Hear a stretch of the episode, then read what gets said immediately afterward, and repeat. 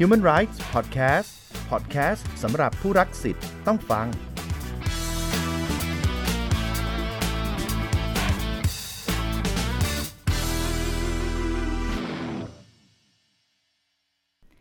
สวัสดีค่ะ ตอนนี้คุณอยู่กับสัทยาไกรกุนทศ Human Rights Podcast โดยกรมคุ้มครองสิทธิและเสรีภาพ เพื่อสร้างการรับรู้เกี่ยวกับธุรกิจ กับสิทธิมนุษยชนค่ะ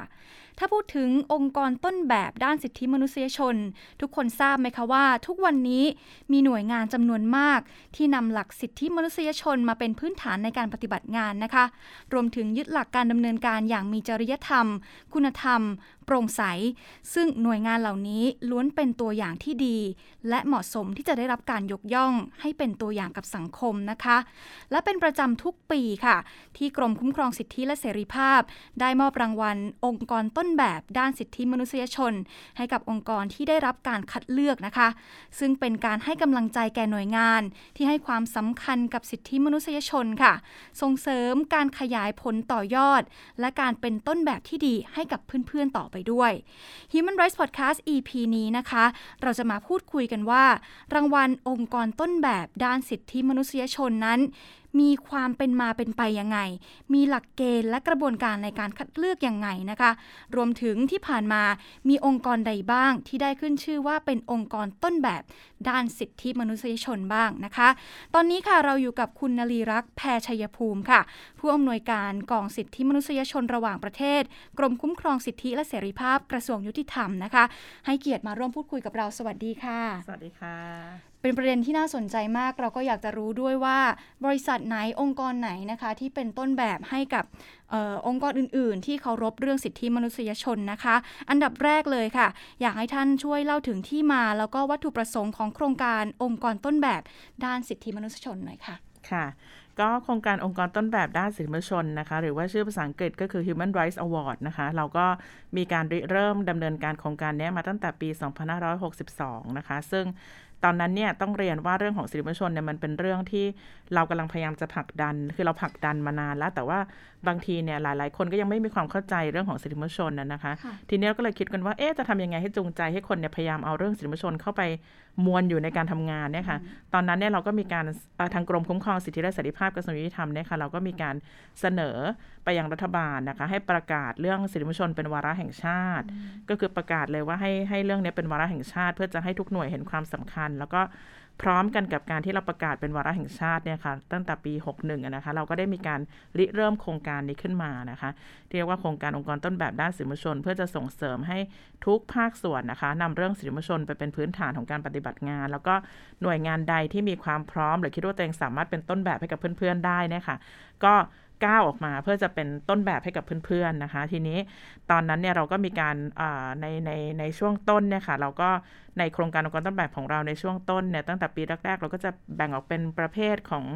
ภาครัฐ รัฐวิสาหกิจ และภาคธุรกิจ แต่ต่อมาก็มีการขยายฐานหรือขยายฐานรางวัลออกไปเรื่อยๆ แล้วก็โครงการนี้ก็เป็นโครงการที่ได้เรียกได้ว่า ได้รับความนิยมเพิ่มขึ้นเป็นทุกๆ ปีอะค่ะอย่างต่อเนื่องค่ะ ค่ะ ทีนี้เราก็อยากทราบว่า มีเกณฑ์อะไรบ้างนะคะ ที่เราใช้ในการตัดสินว่าองค์กรไหนคือองค์กรต้นแบบด้านสิทธิมนุษยชนค่ะ ตัวเกณฑ์นะคะเราก็ถอดออกมาของจากตัวของหลักการชี้แนะของสหประชาชาติว่าด้วยธุรกิจกับสิทธิมนุษยชนนะคะ ซึ่งก็จะเป็นหลักการพื้นฐานที่จะแก้ปัญหาในเรื่องของการละเมิดสิทธิมนุษยชนโดยภาคธุรกิจนะคะ เราก็มีการถอดตัวหลักการอันนี้ซึ่งจริง ๆ แล้วมันจะเป็นภาษาทางกฎหมายระหว่างประเทศที่อาจจะเข้าใจยากก็ถอดออกมาเป็น 10 เกณฑ์ง่าย ๆนะคะ เกณฑ์แรกค่ะก็คือ หนึ่งก็คือแต่ละองค์กรจะต้องมี policy ก็คือมีคำประกาศนโยบายด้านสิทธิมนุษยชนนะคะของประจำองค์กรนะคะสองค่ะก็ต้องมีการกำหนดแนวปฏิบัตินะคะขององค์กรค่ะในการป้องกันการละเมิดสิทธิมนุษยชน คือมีการการันตีในในแง่ของ prevention measure ก็คือเรื่องของมาตรการป้องกันนะคะว่าในการดำเนินงานของเราเนี่ยเราจะมีมาตรการป้องกันยังไงนะคะ 3 ก็คือเรื่องของต้องมีการตรวจสอบสิทธิมนุษยชนอย่างรอบด้านในที่นี้ก็คือจะต้องมีการ ตรวจสอบผลกระทบคือรีวิวผลกระทบ หรือคล้ายๆกับประเมินความเสี่ยงที่เรารู้จักกันนี่แหละค่ะดูว่าโครงการของเราหรือการดำเนินงานของเราเนี่ยจะส่งผลกระทบด้านสื่อมลชนด้านใดบ้างอะไรเงี้ยคะต้องมีการประเมินเรื่องนี้อย่างอย่างรอบด้านนะคะ 4 ก็คือต้องมีในภายในองค์กรต้องมีการจัดอบรมให้ความรู้นะคะ แก่พนักงานภายในองค์กร เกี่ยวกับเรื่องสิทธิมนุษยชนขั้นพื้นฐานนะคะ 5 ก็คือต้องมีการดูแล supply chain หรือห่วงโซ่ประทานตลอดทั้งห่วงโซ่ประทานนะคะ ก็คือเราไม่ได้ดูแลแค่ภายในองค์กร แต่เราต้องดูแลลูกเล็กเด็กแดงของเราด้วย หรือว่าผู้ที่มาค้าขายกับเราหรือ supply chain ของเราตลอดทั้งสายด้วยนะคะ 6 ก็คือต้องมีการเยียวยาเมื่อมีเหตุการณ์เหตุเหตุการณ์ละเมิดเกิดขึ้น หรือมีผลกระทบเกิดขึ้นก็ต้องมีมาตรการเยียวยาที่เหมาะสมนะคะ แล้วก็ 7 ก็คือต้องมีการจัดให้มีมาตรการกลไกร้องเรียนร้องทุกข์นะคะให้กับทั้งบุคลากรภายในองค์กร พนักงานที่จะร้องเรียนร้องทุกข์ก็ต้องมีกลไกนี้ แล้วก็รวมถึงคู่ค้าหรือผู้รับบริการภายนอกด้วยก็คือต้องมีกลไกที่เปิดให้ร้องเรียนที่มีทุกคนเข้าถึงได้นะคะ 8 ก็คือต้องมีการมอบหมายนะคะ บุคลากรหรือว่าฝ่ายใดฝ่ายหนึ่งนะคะ ในการที่จะ ดูแลในเรื่องของสิทธิมนุษยชนโดยเฉพาะอาจจะมอบเป็นบุคลากรคนนี้ หรือเป็นฝ่าย HR หรือฝ่ายอะไรก็ได้นะคะที่ดูแลในเรื่องของสิทธิมนุษยชนคือต้องมีการมอบหมายอย่างชัดเจน เพื่อให้มีการรับรองว่าจะมีการนำเรื่องสิทธิมนุษยชนปฏิบัตินะคะ9ค่ะก็คือเรื่องของการมีการสื่อสารข้อมูลภายในองค์กรต่อทั้งบุคลากรภายใน แล้วก็บุคลากรภายนอก เมื่อมีเหตุ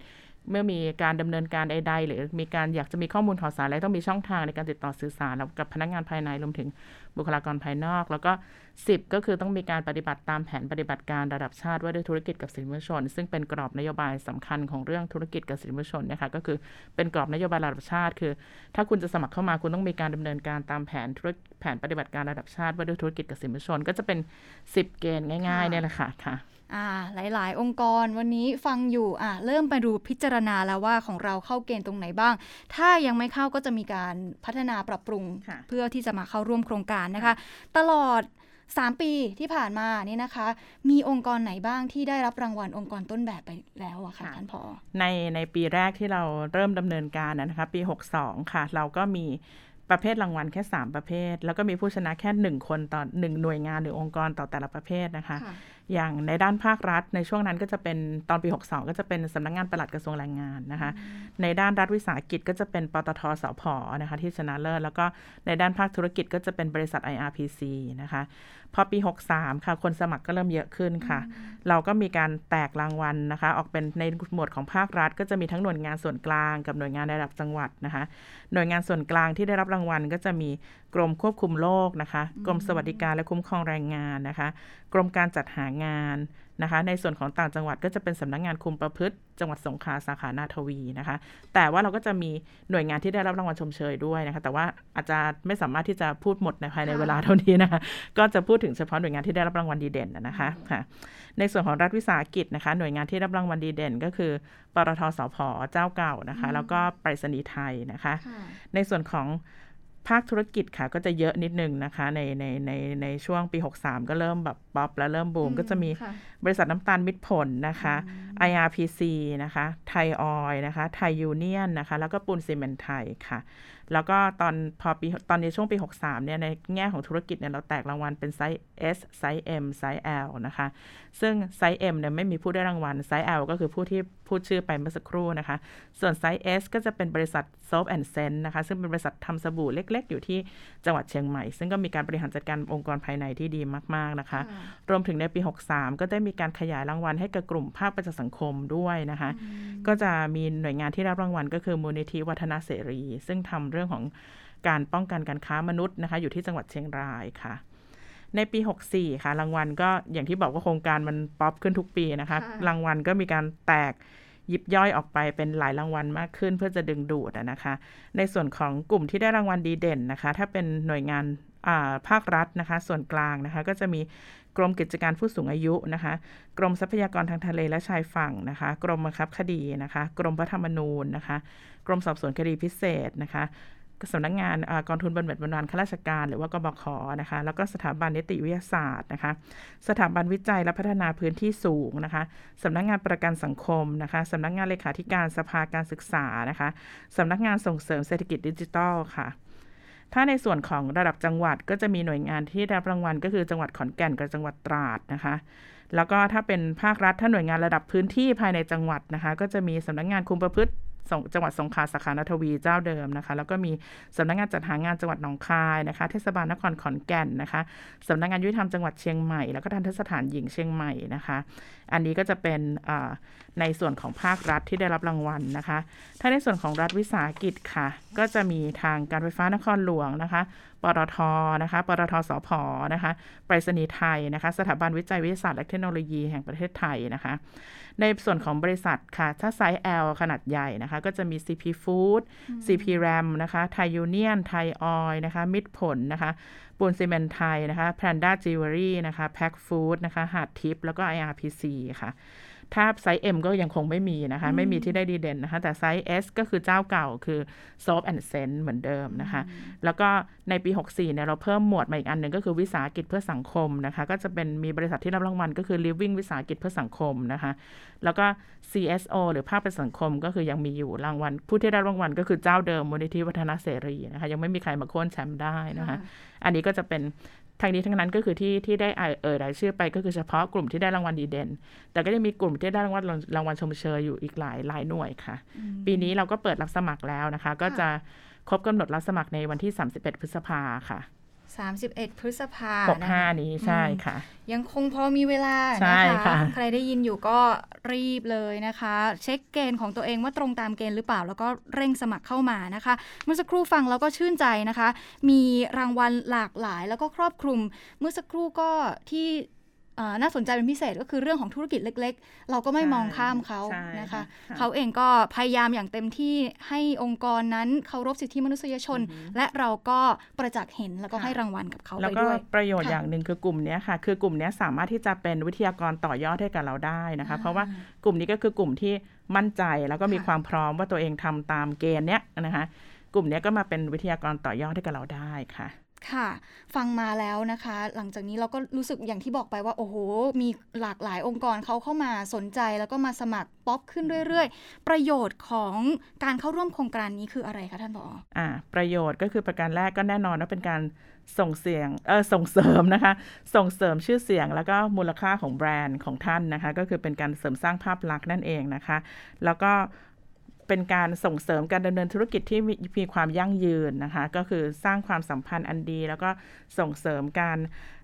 ความไว้เนื้อเชื่อใจ ระหว่างบุคลากรภายในองค์กรรวมถึงชุมชนอะไรต่างๆ ภายนอกองค์กรที่มีส่วนผู้มีส่วนเกี่ยวข้องรวมถึงชุมชนที่บริเวณโดยรอบก็คือเหมือนการสร้างความสัมพันธ์อันยั่งยืนแล้วทั้งภายในและภายนอกนะคะ 3 ก็คือลดความเสี่ยงนะคะลดความเสี่ยงต่อการที่เราจะกระทำอะไรที่เป็นการละเมิด หรือการการที่จะ เกิดการละเมิดหรือความความผลกระทบต่อความสัมพันธ์ต่างๆนะคะสี่ก็จะเป็นเรื่องของการที่สามารถที่จะคุ้มครองแล้วก็ขยายฐานลูกค้าได้นะคะ แล้วก็ห้าก็เป็นการของเรามองว่าเป็นเป็นประโยชน์ในการดึงดูดนักลงทุนที่มีความสนใจในเรื่องของสิทธิมนุษยชนอย่างนี้ด้วยอย่าง 4 กับ5เนี่ยที่ที่ทั้งประโยชน์ในแง่ของการขยายฐานลูกค้ากับเรื่องของการขยายกลุ่มเป้าหมายนักลงทุนเนี่ยก็จะสัมพันธ์กันเพราะเดี๋ยวนี้มันก็จะมีเป็นเทรนด์ด้วยอะไรด้วยสำหรับคนที่จะสนใจ ในประเด็นนี้เขาก็จะมักจะสนับสนุนธุรกิจที่ให้ความสำคัญกับเรื่องสิทธิมนุษยชนอะไรเงี้ยค่ะค่ะทั้งทั้งกลุ่มนักลงทุนแล้วก็ผู้บริโภคค่ะค่ะ ก็นอกจากส่งเสริมภาพลักษณ์ขององค์กรแล้วนะคะ ยังมีโอกาสในการขยายธุรกิจของท่านด้วย เพราะฉะนั้น ใครยังไม่สมัครนะคะ วันนี้ยังคงมีเวลาถึงวันที่ 31 พฤษภาคม 2565 นะคะ โดยเฉพาะธุรกิจไซส์ M ใช่ไหมคะ size M ยังไม่มีเลยใช่ค่ะสามปีแล้วยังไม่มีแชมป์เลยค่ะ เพราะฉะนั้นปีนี้อะเดี๋ยวเรามารอดูกันว่าจะมีแชมป์สมัยแรกหรือเปล่านะคะ น่าสนใจมาก ๆ เลยค่ะสำหรับรางวัลองค์กรต้นแบบด้านสิทธิมนุษยชนนะคะ ซึ่งก็อย่างที่บอกไปนะคะ เป็นปีที่ 3 แล้ว ก็ได้รับความสนใจมากขึ้นเรื่อย ๆ แล้วก็ไม่ได้จำกัดเฉพาะองค์กรภาครัฐเท่านั้นใช่ค่ะนะคะ แล้วก็แถมนิดนึงได้ไหมคะ ว่าสิ่งที่จะได้อะสิ่งที่จะได้จากรางวัลนี้คืออะไร รางวัลนี้ก็คือโล่จากท่านนายกรัฐมนตรีนะคะ แล้วก็ได้ใบประกาศจากท่านนายกรัฐมนตรี ไม่ใช่แค่รัฐมนตรียุติธรรมนะคะจะเป็นท่านนายกเซ็นมาเลยนะคะก็จะเป็นโล่กับประกาศนะคะ นอกจากนั้นเนี่ย กลุ่มที่ชนะเลิศเนี่ยค่ะก็แน่นอนว่าก็ได้เป็นอย่างที่ได้เรียนไปตอนต้นก็คือได้เป็นกลุ่มที่เป็นต้นแบบแล้วก็เป็นวิทยากรที่เราจะเชิญมาเป็นวิทยากรตลอดในการขยายผลต่อยอดให้กับเพื่อนๆของท่านเหมือนสนับสนุนเรื่องของ peer learning คือการเรียนรู้ระหว่างเพื่อนกันที่เป็นองค์กรลักษณะเดียวกันอะไรอย่างเงี้ยด้วยนะคะ แล้วก็แล้วก็บุคลากรของท่านในบริษัทของท่านก็จะได้รับประโยชน์ในแง่ของการที่เรามีอบรมอะไรแล้วก็จะเชิญมาตลอดค่ะอ่านะคะ ก็เรียกว่าเข้ามา เป็นเหมือนต้นแบบนะคะ แล้วก็ถ่ายทอดความรู้ไปสู่ เพื่อนๆในวงการเดียวกันนะคะทำให้เรา